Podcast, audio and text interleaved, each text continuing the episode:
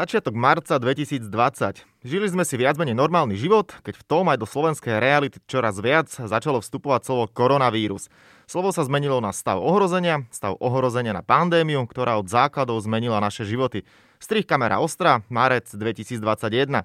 Naše životy sa diametrálne zmenili, koronakríza zasiahla absolútne všetky spektra života, šport nevnímajúc. Výrazným spôsobom sa dotkla aj príprav Európskeho olympijského festivalu mládeže EOF, ktorý bude od 24. do 30. júla 2022 hostiť Banská Bystrica.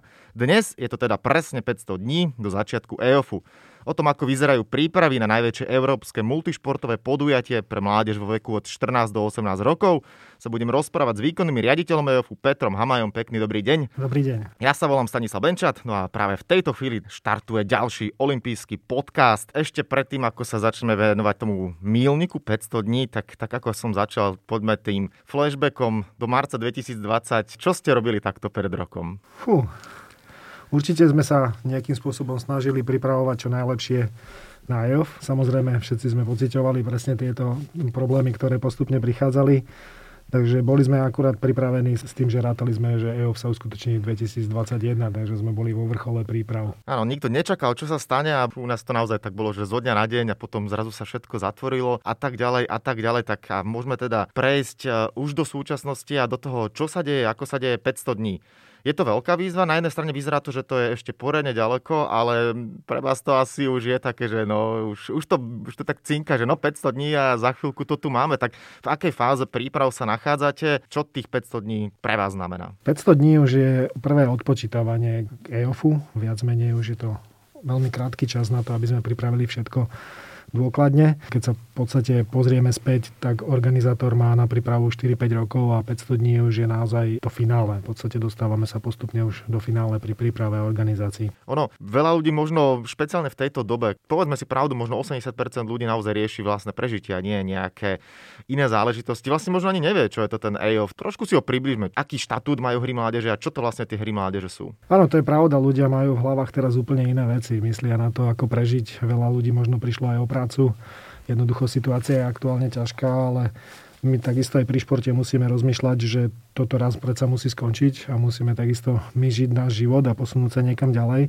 A my vnímame práve toto podujatie, že to môže byť taký základný milník toho, že po skončení pandémie mladí ľudia dostanú nejakú novú iskru a novú víziu, ako sa posunúť ďalej v športe je to v podstate podujatie pre športovcov vo veku 14 až 18 rokov. Je to také ich, také ich prvé medzinárodné veľké vystúpenie a taká viac menej príprava na veľkú olympiádu. My to aj vnímame, že podujatie v roku 2022 môže byť práve to, že vraciame sa späť do života a jednoducho športovci sa pripravujú ďalej a šport tu je naďalej zostáva a možno ešte silnejší, ako bol predtým. Uh-huh. Kto je vlastne hlavný organizátorom EOFu? Organizátorom EOFu je mesto Banská Bystrica. Viac menej my sme nezisková organizácia založená mestom, kde mesto je 100% vlastníkom neziskovej organizácie a organizačný výbor bol vyskladaný z profesionálov, z ľudí e, z e, branže športovej. Jednoducho sú to ľudia fakt, ktorí majú za sebou veľké skúsenosti. Zatiaľ pracujeme v takom menšom týme, približne 20 až 28 ľudí, ale postupne sa tým rozrastá. V tom finále by nás malo byť okolo 160. Vlastne celý EOF, keď aj prichádzal na Slovensko, tak boli okolo toho väčšie, menšie šumy. Pôvodne to malo byť na východe Slovenska, napokon sa presunul na stred Slovenska. Ako to vyzerá momentálne s infraštruktúrou a športoviskami, v akej fáze sú nejaké rekonštrukcie, alebo či už je všetko pripravené? Áno, tým, že sa to presunulo do Banskej Bystrice, samozrejme infraštruktúra na nejaké veľké výstavby, veľké infraštruktúry už čas nebol, pretože naozaj sme toho času nemali 5-6 rokov a takisto aj to finančné zabezpečenie e, nie je také ako možno v iných krajinách. Aktuálne prebieha samozrejme, e, my sme postupne vytipovali športoviska, ktoré sú vhodné práve na usporiadanie jednotlivých športov a súťaží. Postupne sme tie športoviska zanalizovali, akom sú aktuálnom stave a urobili sme si v podstate nejaký výstup toho, čo všetko bude potrebné pripraviť a zrekonštruovať. Takže postupne sa športoviska rekonštruujú napríklad zimný štadión hokejový, ktorý bude slúžiť na gymnastiku. Ten prebieha veľkou rekonštrukciou. Takisto sa sfinalizuje s rekonštrukciou atletického štadióna, ktorý by mal byť v podstate ako e, národný atletický štadión, kde sú i veľké tréningové plochy. To by malo byť dokončené v lete tohto roku. Nasleduje takisto rekonštrukcia, ktorá by mala prebiehať e, od leta tohto roku do e, nejakého januára, februára budúceho roku je v hale Detva, kde budú prebiehať súťaže v hádzanej. Takisto malou rekonštrukciou prejde aj hala Dukla Banská Bystrica, kde sa vymení vzduchotechnika a klimatizácia. Tu budú prebiehať súťaže v Džude, a maličká rekonštrukcia prejde aj v Slovenskej Lubči, tu budú zápasy vo volejbale dievčat, kde potrebujeme doplniť do infraštruktúry nejaké základné veci ako výsledková tabula, scoring board a časomiery. Takisto nejakými malými rekonštrukciami prechádzajú aj súkromné areály, ktoré budeme používať, napríklad areál Baseline, kde bude badminton a tenis. Mm-hmm. Zachytil som teda viaceré mesta, je teda jasné, alebo teda zrejme, že nebude to len o Banskej Bystrici, ale aj okolité mesta, ktoré budú hostiť niektoré zo športových podujatí. Áno, hovoríme vlastne o 11, 11 športoch. Tým, že máme kolektívne športy, tak potrebujeme využívať minimálne 14 športovisk súťažných plus ďalších 14 tréningových športovisk Takže ozaj to je veľké množstvo športovísk, ktoré samozrejme Banská Bystrica čisto v meste nemá.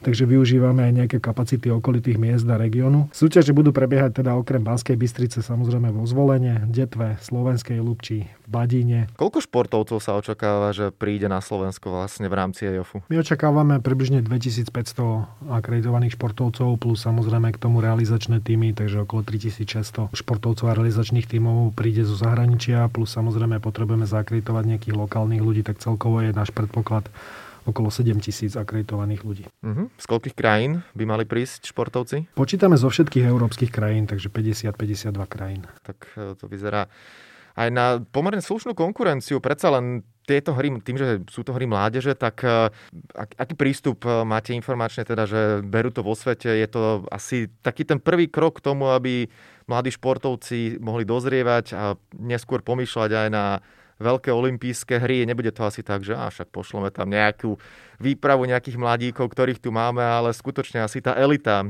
vo veku 14 až 18 rokov. Áno, po väčšine sú to práve profesionálni športovci, ktorí sa možno predstavia na najbližšej letnej olympiáde. Takže pre väčšinu, ako som povedal, pre väčšinu športovcov je to už taký mm, prvý, prvá veľká súťaž. Uh-huh. Samozrejme máme aj na Slovensku veľa známych a kvalitných, dobrých športovcov, ktorí sa zúčastnili aj EOFu a neskôr aj Olympiády. Uh-huh. Takže je to, veľa krajín to práve vníma ako, ako vrchol podujatia pre, vrcholové podujatie pre športovcov tejto vekovej kategórie. Zasiahla korona možno, alebo spomalila niečo eh, pri tých rekonštrukciách, eh, alebo čo sa muselo niekedy stopnúť, eh, či napríklad medzi pracovníkmi, robotníkmi, nebola pandémia, všetci zrazu ochoreli, čo si budeme hovoriť, je to neuveriteľne všade okolo nás. No v prvom rade, keď môžem povedať za organizačný výbor, tak nás to zasiahlo veľmi, lebo boli sme zvyknutí, zasadal organizačný výbor, sedeli sme v zasadačke, v podstate stretávali sme sa, pracovali sme z kancelárii, tak ako v klasickej firme to býva. Ale týmto spôsobom obmedzení nám v podstate museli sme premyslieť úplne nový systém, ako budeme fungovať, ako budeme navzájom medzi sebou komunikovať, ako, ako si pripravíme plán zasadnutí, rokovaní. A hlavne, čo my veľmi potrebujeme, tak to je práve navšteva tých potenciálnych športovisk, aby sme vedeli všetko dôkladne zanalýzovať a pripraviť, pripraviť celú stratégiu treba z bezpečnosti a vôbec celej tej oblasti toho zabezpečenia podujatia. Takže nás, my sme na začiatku hneď po tej pandémii hľadali nejaké spôsoby a cesty ako ďalej. Teraz fungujeme formou dvojtyždenných meetingov celého organizačného výboru a fungujeme samozrejme online. Veľmi málo teraz, alebo teda menej využívame priestory nášho sídla v Banskej Bystrici. Museli sme si spraviť aj také menšie sídlo v Bratislave, kde takisto máme na také menšie one-to-one meetingy malú kanceláriu alebo malú zasadačku.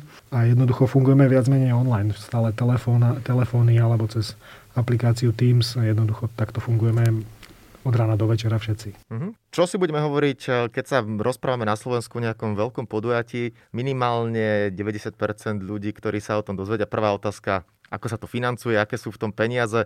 Tak eh, keď sa to dá aspoň trošku ozrejmiť a prezradiť, koľko peňazí stojí príprava takéhoto podujatia? My máme zo štátneho rozpočtu schválených a vymedzených 12 miliónov eur. V podstate nejaký príjem ešte očakávame z marketingu, aj keď v tomto období to bude veľmi, veľmi ťažké. Takisto očakávame ešte nejaký príjem eh, z tých účastníckých poplatkov, ktoré máme. Ale aby sme si, možno ľudia to vnímajú, že 12 miliónov je to obrovský balík, ale zoberme si ten počet ľudí, ktorí sem príde strávia tu týždeň. Musíme týchto ľudí samozrejme nejakým spôsobom odubitovať, musíme ich prestravovať, zabezpečiť dopravu, celú bezpečnosť okolo, pripraviť každé športovisko, tak e, ten balík peňazí keď to porovnávame s predchádzajúcimi EOFmi, je, je pomerne malý na tie náklady, ktoré s tým máme. Tak preto sa snažíme maximálne hospodárne využiť každé euro, ktoré v štátom máme schválené. Takže my očakávame v podstate celý ten rozpočet na organizáciu bude približne 14,5 milióna eur. Ja viem, že tých 500 dní je tak strašne ďaleko, že veľa vecí sa asi nedá plánovať, ale jedna z otázok, alebo teda jeden z okruhov, to je určite to, čo teraz rieši svet, to sú diváci. V tejto chvíli momentálne prakticky všade vo svete je zákaz e, vstupu fanúšikov na štadióny, zo pár výnimiek, ale to je tiež vo veľmi obmedzenom počte. Predpokladám ale, že vy dúfate, že už e, pri EOF by to mohlo byť iné a očkovacia kampaň vo svete prebieha, tých 500 dní je to predsa len e, takmer rok a pol, tak e, zaklopujem aj tuto v našom nahrávacom štúdiu. Máme pekný drevený stôl, že už by to mohlo byť v poriadku. V našom pláne my stále ideme variantou, že áno, už budeme rátať aj s divákmi. Samozrejme, boli by sme asi zlí organizátori, keby sme neplánovali plán B, prípadne plán C. Takže áno, máme niekde v pozadí pripravené aj alternatívy prípadného nejakých prípadných ďalších obmedzení. To znamená, že budeme musieť nejakým spôsobom separovať či už eh, športovcov alebo nejakým spôsobom ich eh, dať do rôznych skupín.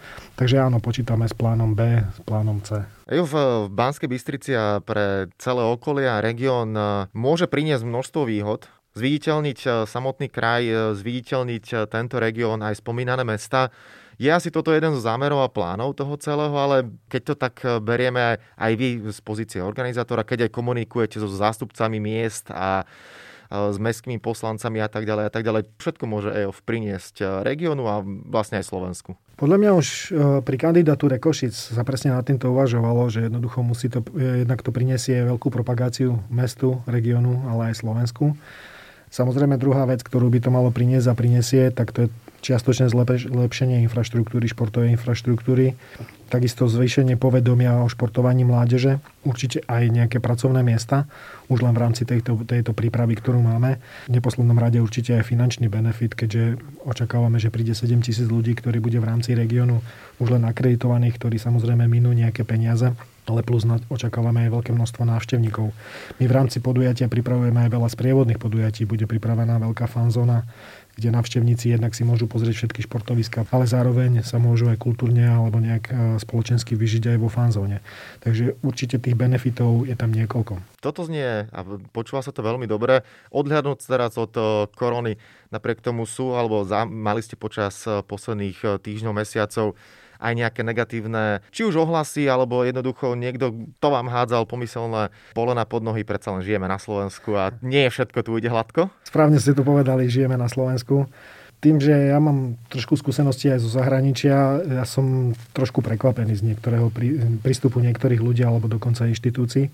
Viac sa hovorí o negatív, negatívnych veciach ako pozitívnych. A v tomto možno všetci by sme sa mali nastaviť viac na pozitívne myslenie. Ale tých negatívnych myšlienok je okolo veľmi veľa. Samozrejme, čokoľvek robíte na Slovensku, vždy sa nájde niekto, kto, komu sa to nepáči, alebo komu kto bude robiť proti tomu nejaké zbrojenie a ďalšie veci. Takže áno, samozrejme vždy tam je niekto aj, aj za a proti. Ja si myslím zase na druhej strane, že to je dobré, lebo aj nás to čiastočne niekam posúva a možno si aj uvedomíme niektoré veci že či ich vieme spraviť inak, lepšie, alebo presvedčiť aj tých ľudí, že ozaj je to benefit pre nich. Uh-huh. Takže ja to vnímam práve, že tým, že sú tam aj nejaké, negatívne myšlienky alebo teda negatívne správy okolo toho, tak vnímam to skôr, že nás to posúva ďalej. Poďme ešte teraz trošku aj na tú športovú stránku. Tá situácia, ktorá teraz na Slovensku je, je veľmi zlá. Ja rozprávam sa o tom, prakticky každý host eh, v olympijskom podcaste konštatuje, že to, že momentálne deti nemôžu trénovať, e, mládež takisto stopnutá, sedia doma tie decka, nemajú čo robiť, e, môže sa to o niekoľko rokov, mesiacov podľa toho, v akom športe a o kom sa rozprávame, veľmi negatívne ukázať.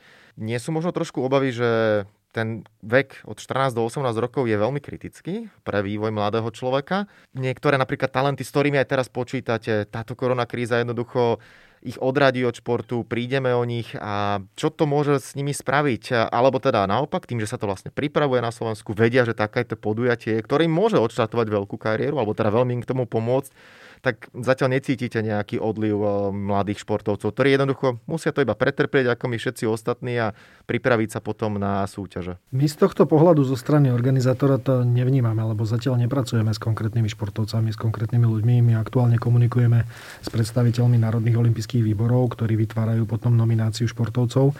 Takže my stále to pripravujeme na tie maximálne kvóty, ktoré môžu byť naplnené a ja si mm-hmm. myslím, že aj naplnené budú. Lebo vždy tá krajina sa bude snažiť e, vyslať tých najlepších športovcov na podujatie. Tým, že my máme, aj vnímame to tak, že Naša taká pridaná hodnota a benefit je to, že sme v Strednej Európe. Poriadame európske mládežnícke hry, takže veľa krajín určite bude chcieť na Slovensko prísť. Jednak to nemajú ani z hľadiska dopravy až také komplikované, takže my očakávame ozaj, že tie kvóty všetky budú naplnené naplno.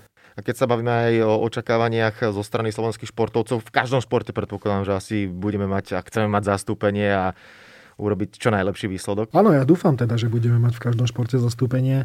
Preto aj my komunikujeme s e, federáciami, príslušnými federáciami, snažíme sa čiastočne pripraviť tie športoviska tak, aby keď vieme, že očakávame nejakého športovca, ktorý má veľ, veľmi dobre treba sa zazemie divákov v, tej, v lokalite Banskej Bystrice, tak snažíme sa, keď už môžeme sa rozhodnúť medzi dvoma, napríklad v tímových športoch, medzi dvoma športoviskami, tak vyberieme to, kde očakávame viac divákov, tak vyberieme práve športovisko vhodnejšie.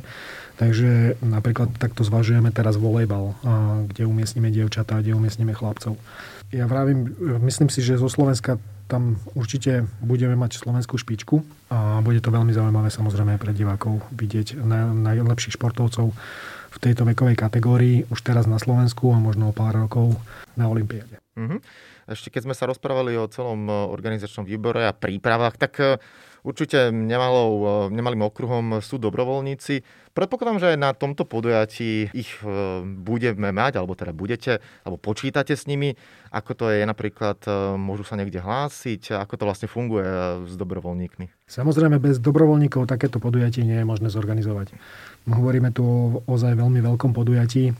My v našej kalkulácii počítame s 1500 dobrovoľníkmi čo je obrovská výzva, lebo takéto množstvo dobrovoľníkov na Slovensku, aspoň pokiaľ ja viem, nikto zatiaľ nedával dokopy na jedno podujatie. Bavíme sa takisto o strede Slovenska, Banskej Bystrici. Tým, že tam je veľmi dobrá, je tam univerzita, je tam veľmi dobrá základňa mladých ľudí, tak my dúfame, že sa nám tú kvotu podarí naplniť. Naša potreba, ako vravím, je tých 1500 dobrovoľníkov, ktorí budú pracovať v rôznych oblastiach. 500 dní je ten milník, kedy spúšťame náš registračný systém na dobrovoľníkov, kedy sa všetci môžu zaregistrovať. Samozrejme nerobíme výnimky vo veku, môžu to byť aj ľudia napríklad na dôchodku. E, ja mám napríklad veľmi dobré skúsenosti ešte z Londýna, kde pracovalo práve veľmi veľa dobrovoľníkov v dôchodkovom veku. Boli to ľudia, ktorí mali veľmi dobré skúsenosti, treba boli využívaní na, ako vodiči alebo, alebo vôbec e, pri celkovej organizácii. Takže my počítame s ľuďmi v každej vekovej kategórii a z celého Slovenska. Samozrejme bude niekoľko dobrovoľníkov aj zo zahraničia. Ako bude vyzerať e, celkovo ten nábor dobrovoľníkov? My máme pripravených niekoľko fáz. Samozrejme my musíme dodržať všetky systémy, všetky platnú legislatívu na Slovensku.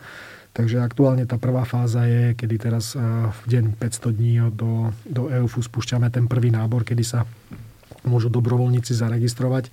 Následne prebehne aj niekoľko školení postupne kde po vzájomných diskusiách prídeme na to, na ktorú pozíciu alebo na ktorú oblasť je ten dobrovoľník vhodný, alebo teda kde by chcel pracovať. Potom prejde takisto nejakými ďalšími školeniami. Tých fáz je niekoľko. Samozrejme, najskôr začneme tou základnou a postupne sa budú ešte aplikovať niektoré ďalšie, ktoré máme pripravené, ale zatiaľ by som ešte neprezradzal. A kde sa budú môcť hlásiť?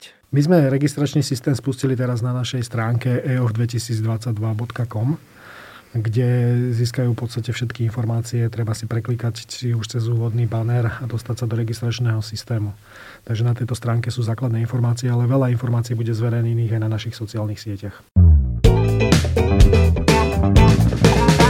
Olympijský podcast sa pomalé listo bude chyliť ku koncu, ale čo by to bol podcast bez záverečných rubrík. Prvá je spojená s gastronómiou. Aké máte obľúbené raňajky, bez čoho si neviete predstaviť začiatok dňa, možno nejaký raňajší rituál? Neviem, či to je úplne rituál, ale zvykol som si na rannú kávu vždy, samozrejme. A v poslednom období si dávam vodu s citrónom ráno. Uh-huh. A možno nejaké obľúbená, nejaká maškrta? V ostatnom období som sa nejak snažil práve vyhybať nejakým sladkostiam. a trošku som sa snažil zmeniť životosprávu, keďže sa teraz všetko okolo nás mení, tak som chcel začať od seba. Takže maškrty nejak úplne špeciálne, no rád si dám určite palacinky. Tak ako Daniela Hantuchová, ktorú sme mali ako prednedávnom v olympijskom podcaste. No a na záver olympijského podcastu pripravený kvíz, tri otázky, ktoré neminú ani vás. My sme sa rozprávali na záver toho oficiálne, tej oficiálnej časti o prípravách EOFu, o dobrovoľníkoch. No a tak moja prvá otázka bude spojená práve s nimi. Koľko dobrovoľníkov pomáhalo pri príprave a priebehu posledných olympijských hier v Rio de Janeiro? Tolerancia, budete mať 5000 dobrovoľníkov.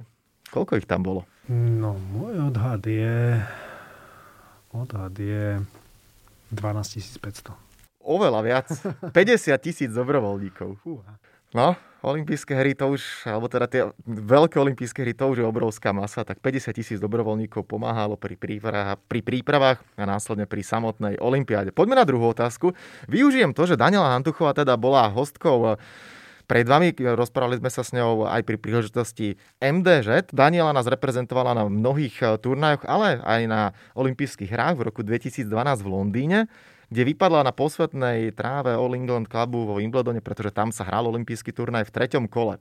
Otázka je, že s kým, kto bola tá tenistka, ktorá vyradila Danielu Hantuchovú. Budete mať 4 možnosti. Buď to bola Serena Williamsová, Maria Šarapová, Caroline Vozniacka alebo Viktória Azarenková? Asi Viktória Azarenková to bola, nie? Bola to Caroline Vozniacka. Tu môžem no. povedať, že na tom zápase som dokonca bol. Takže keď som robil tú prípravu, tak som si spomenul, že Londýn 2012. A poďme na záverečnú tretiu otázku. Tu vždy ja spájam s Japonskom, pretože pevne všetci veríme, že tak ako od tých 500 dní sa u nás uskutoční EOF, tak eh, oveľa skôr toto leto sa uskutočnia olympijské hry v Tokiu, takže tá otázka býva spojená s Japonskom a s japonským športom alebo s geografiou, v tomto prípade to bude šport. Čo do celkového počtu medailí je najúspešnejším zástupcom z Japonska Takahashi Ono. Získal 13 medailí. V celkovom rebríčku mu patrí 8. miesto. V akom športe ich získal? Buď to bolo plávanie, alebo gymnastika. Gymnastika. Tak, správna odpoveď. 13 medailí, 5 zlatých, 4 strieborné, 4 bronzové. Najúspešnejším historickým športovcom je Michael Phelps, 28 medailí ten má, to bol plavec a 23 zlatých, Takahashi Ono, ale gymnasta, ktorý reprezentoval svoju krajinu na viacerých olympijských hrách a získal teda 13 medaily dokopy. No uvidíme, či na EOF, ktorý sa bude konať, pevne všetci teda v to veríme, od 24.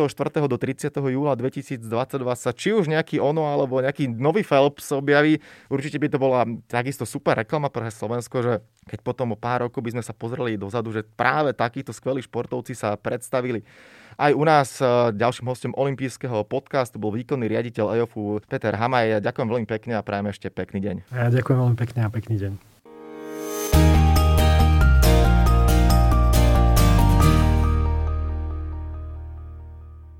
Tak, a to je na tentokrát všetko. Dúfam, že sa vám náš podcast páčil. Prihláste sa na jeho odoberanie vo svojej podcastovej mobilnej aplikácii na platformách Google Podcasty, Apple Podcasty a Spotify. Podcast môžete podporiť tým, že ho odporúčite niekomu z okolia alebo náš podcast ohodnotíte na Apple Podcastoch, veľmi nám to pomôže. Všetky olympijské podcasty nájdete na stránke www.olympic.sk lomka podcasty. Svoje postrehy, názory na aktuálny podcast mi pokojne napíšte na môj mail stanobencat.gmail.com Rovnako tak mi môžete napísať tipy, s kým alebo na akú tému by ste chceli počuť podcast v budúcnosti. Volám sa Stanislav Benčat a budem sa tešiť na vás pri ďalšom dieli. Tak teda zatiaľ sa majte a všetko dobré. Olympijský podcast vám prinášajú exkluzívny partner spoločnosť Typos, generálni partneri 4F a Toyota a hlavní partneri Bila, SPP a Matador.